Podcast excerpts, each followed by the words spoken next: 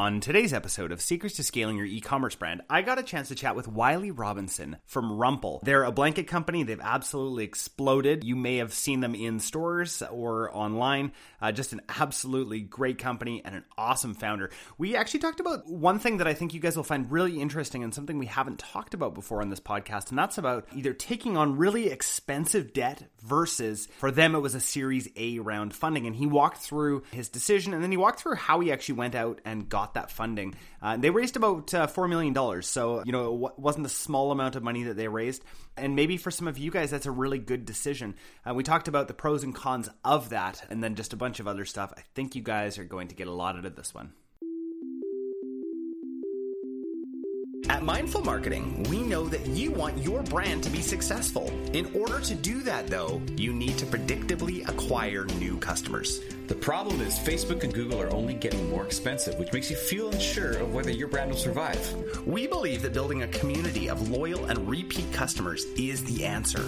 We understand how hard it is to predictably grow a brand, which is why we have created a system using our own mid-seven-figure e-commerce brand as a test case. And here's how we do it. Number one, we execute a profitable ads strategy. Number two, we build a brand-owned loyal base of repeat customers. And number three, we grow exponentially, predictably, and consistently. So download our free sales launch checklist at mindfulmarketing.co/SLC so you can stop having sales that bomb and instead grow your revenue predictably and exponentially.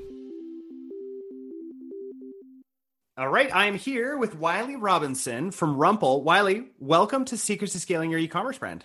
Thanks so much for having me. Yeah, it's great. It's great. I love seeing in the background there. We talked a little bit before. I can see the same kind of trees that I have like right outside my door here. So I know that we're on the same coast. Yep.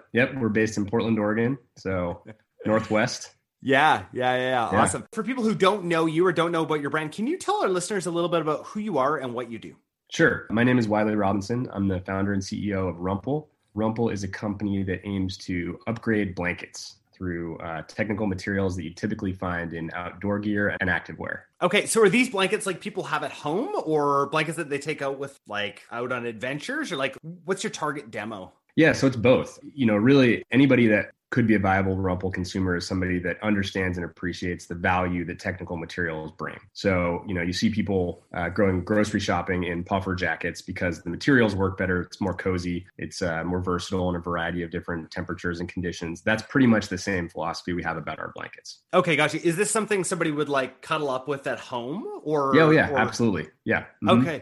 Okay, definitely. Nice. On the couch, you know, patio, deck, backyard, sort of indoor, outdoor for sure. Okay, so I haven't told you to send me one yet, or haven't asked you to send me one yet. I want one. For people actually might not know this who listen to the podcast or watch it on YouTube, but I'm actually obsessed with blankets. I come home with blankets all the time. My wife and I have had this like fight recently, like a literal fight, because she's like, you buy too many blankets. You need to choose 3 of them that we're going to donate. And I'm like, no, I'm always on the search for the perfect blanket. Question to that. You said you're obsessed with blankets. You bought tons of them. Can you name three brands of blankets? Nothing. Well, the only one that I could name is Hush, but I've never bought them before. I'm just buddies with him on LinkedIn. Okay. We haven't even really gotten to this yet, but this is a great segue into Rumpl's mission. And Rumpl's mission is to introduce the world to better blankets. And I've sort of articulated the better part of it with the material story that we're trying to convey. But the key piece of that mission statement is introduce. And what's so weird about this category is it's like a super emotive category, right? Like you wrap up in a blanket to feel warm and cozy and safe. You've self-described yourself as... You spend so much time. Exactly. How much time do you spend in a blanket? Like, I love blankets. At least half your life. Yeah. At least. Seriously. Yes. And I know. And despite during COVID, fact, even more, 3/4 of your life. Yeah. I got my trusty blanket right here. There you go. And despite this fact, you spend so much time with one. It's such an emotive product category. Very few people can name a single brand of blanket. And so part of what we're trying to do is just elevate the category in the minds of consumers, and especially connect with consumers in this emotional way, because the product category already elicits this. So it's just this really crazy disparity between, you know, brands owning this experience and the experience that consumers are naturally having with the product category. Totally. Yeah. Now that I think about it, it's like I never think of a brand of blanket. Like that's just not something I think of it as just like essentially just like a household good that I just need to have, but there's no like branding behind it. And we are like, I mean, if anyone knows anything about myself, I am obsessive about brand. I hate selling products, right? Just products, like who cares? But brands have this whole life to themselves, right? Because you are not pigeonholed as Rumpl into just blankets, right? Like you can easily pivot into other things because of it being a brand. Let's talk about when you sort of knew that this was actually going to be a thing. Like, did you start out with like VC money or was this bootstrap? No, we actually started with a Kickstarter. So some sort of hybrid of that, which, you know, we basically pre-sold a bunch of units. Yeah. We launched the company at the end of 2013. The Kickstarter started in December of 2013, and we did about $250,000 in 30 days in sales. Awesome. What so was that really goal? Got us off the ground. 20,000.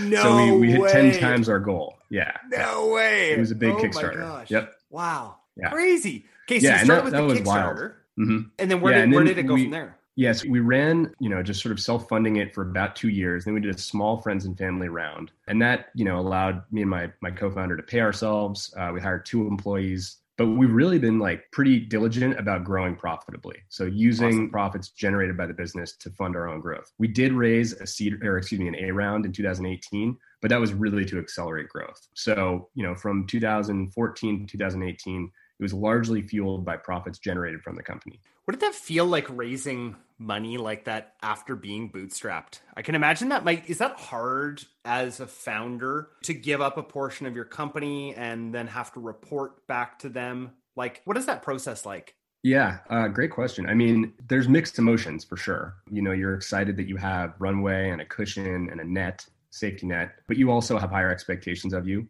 You know, you're not necessarily your own boss anymore. I mean, I still sit on the board of Rumpl. I'm still the majority shareholder in Rumpl, but there are others that I have to sort of answer to. If any of our shareholders, you know, write me an email asking a tough question, it's like, I have to get back to them. So there's a lot of mixed emotions. I mean, you know, I did give up some ownership in the company, but again, it bought comfort and it bought runway and it bought a safety net.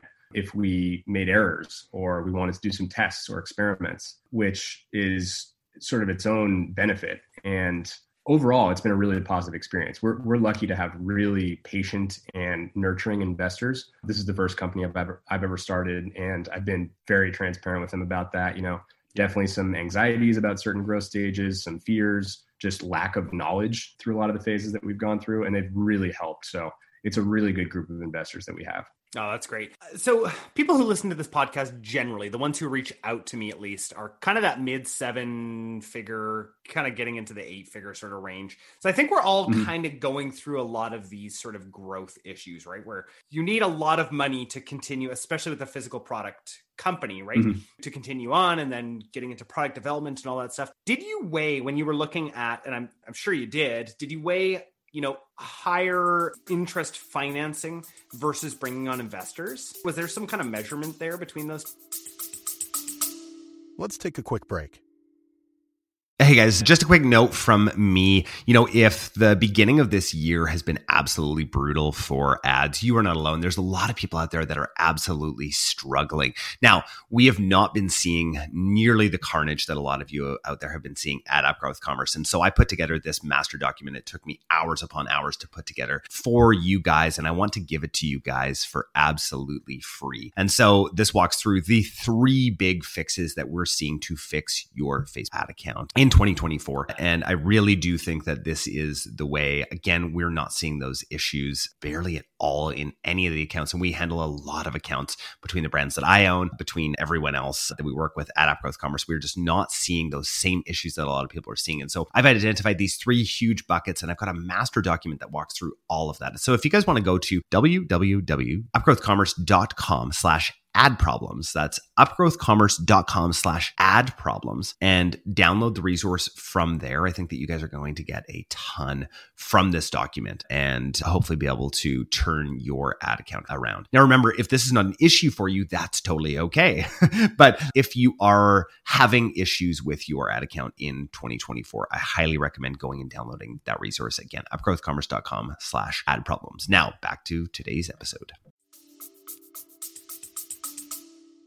Yeah, we definitely looked at some of those options. The challenge with a lot of those alternative lending options is you need to collateralize it. And you need to collateralize it either personally, which I am unable to do, or, you know, through your AR or your inventory or some other means that, you know, ensures that the lender has some security there. And we just didn't have enough to collateralize with the amount of money that we wanted to raise.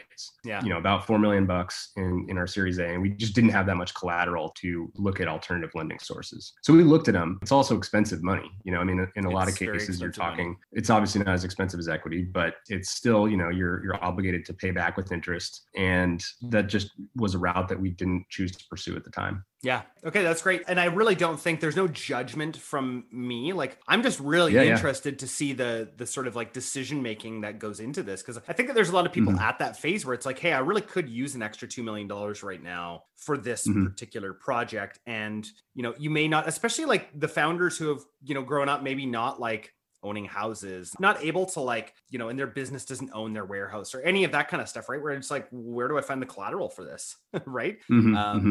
Yeah. And then what am I going to do? Go to ClearBank or something and pay, you know, 35%? Like, yeah. And, you know, we were fortunate in that we had good financial results. Our round was oversubscribed. So we had to reduce the amount that certain investors came in, and we were able to sort of pick and choose who we brought into the group. But the lead investor in our A round was White Road Investments. That is represented by Cliff Bar. So it's very well aligned in terms of outdoor industry background, just expertise that they bring to the table. And they are sort of like the nurturing group that I was describing before, really founder friendly. And we just like working with them.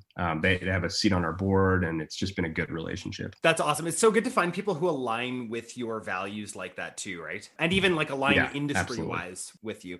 Can I ask, how did you guys decide on, like, did you have to go through like an agency, or how did that work when you were starting to raise funds like that? I mean, honestly, that was largely just me going and doing it. I tried as hard as possible, pretty much. I mean, not literally knocking on doors, but emailing a lot of people and, you know, building networks and just kind of putting it out there that Rumpl was looking for money. I shared that we had some good financial results to stand on in our pitches, which was really helpful in generating interest. But, you know, I largely tried to insulate the broader team from the raise activity. Obviously, a lot of people had to come in and contribute data or reports or whatever it might be when we were actually in diligence with some of these investors. But I really tried to do as much of the raise as I could by myself, sort of as my own side project, and let the broader team run the business while I was doing that.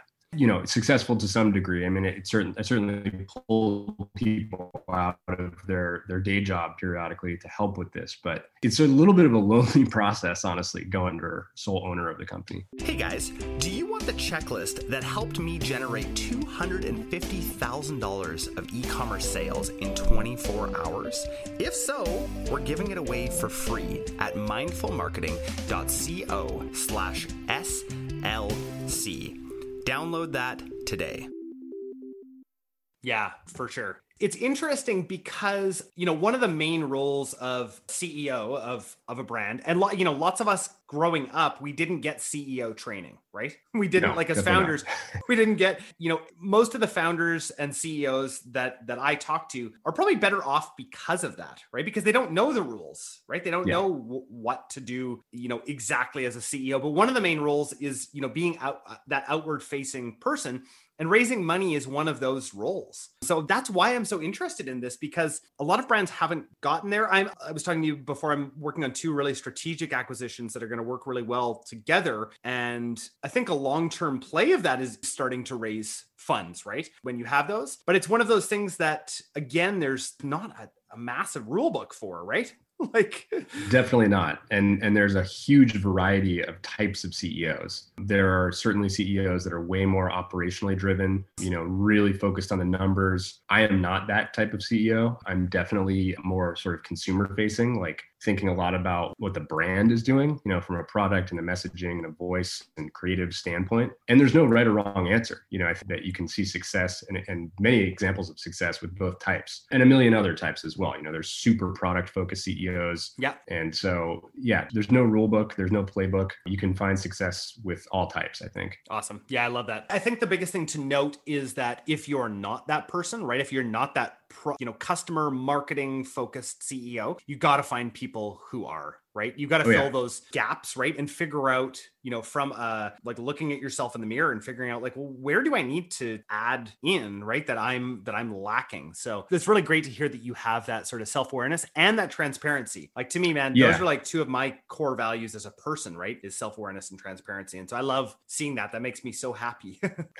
Oh, well, it's key to being successful is identifying what you're not good at. I mean, one of the first people that we hired, actually, I think he actually was the first person we hired, is now our vice president of operations. And he handles pretty much everything that the customer doesn't see and a number of things the customer does see. But it was, you know, I knew right away that like, this is not my sweet spot and I need help here. So that was one of the first people we looked for. That's great. What does the next couple of years look like for you guys? So yeah, I mean, tough question. There's a lot of different growth strategies that we're looking at. The first is really continuing to expand distribution of kind of our core product offering. You know, and is that through wholesale?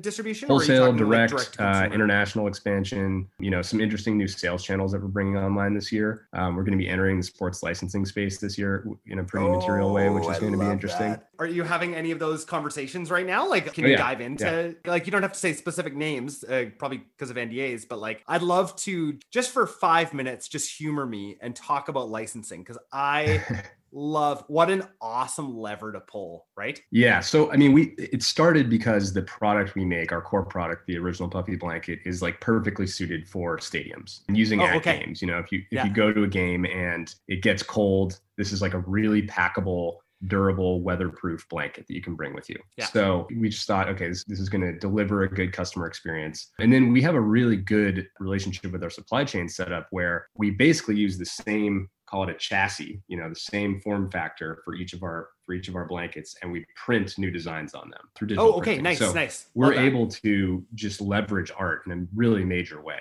And we can take, you know, team franchise logos and art and just print it right on the product. And then it becomes like, you know, totally endemic to that group of fans, and the use case is perfect in stadium. So we're going to be introducing with two leagues. One is a pro league that I won't share quite yet, but the other is just NCAA, kind of top 15 schools that we want to target. And that's kind of how we'll roll it out. And if it goes successful, we'll expand into new leagues. Awesome.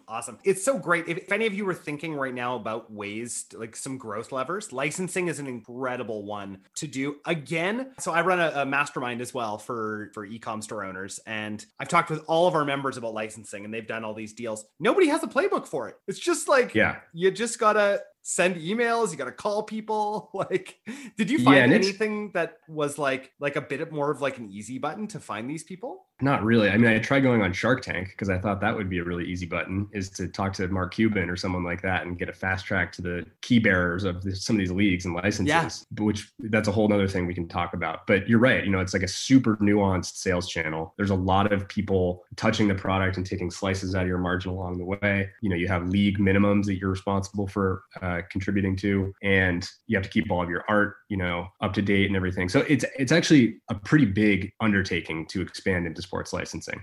But, you know, the use case in our case is perfect. And we think that it's going to reach a lot of new consumers in doing this. We're making a time investment. Yeah. Totally worthwhile as a long-term strategy, and especially raising some cash like that, right? Where now you've got the ability to get into markets like that. Mm-hmm. Yeah. It just sounds like good leverage to me. Totally. Yeah. I mean, it's a big market too. We've heard in our sort of service level research that with a lot of in-person events being canceled due to COVID in the last 12 months, a lot of leagues are depending a lot more on merchandised sales. And so it becomes a bigger strategy for the leagues to actually generate some of that revenue that they're losing because of ticket sales. So it's a good opportunity for us to enter the space with a premium product. Yeah.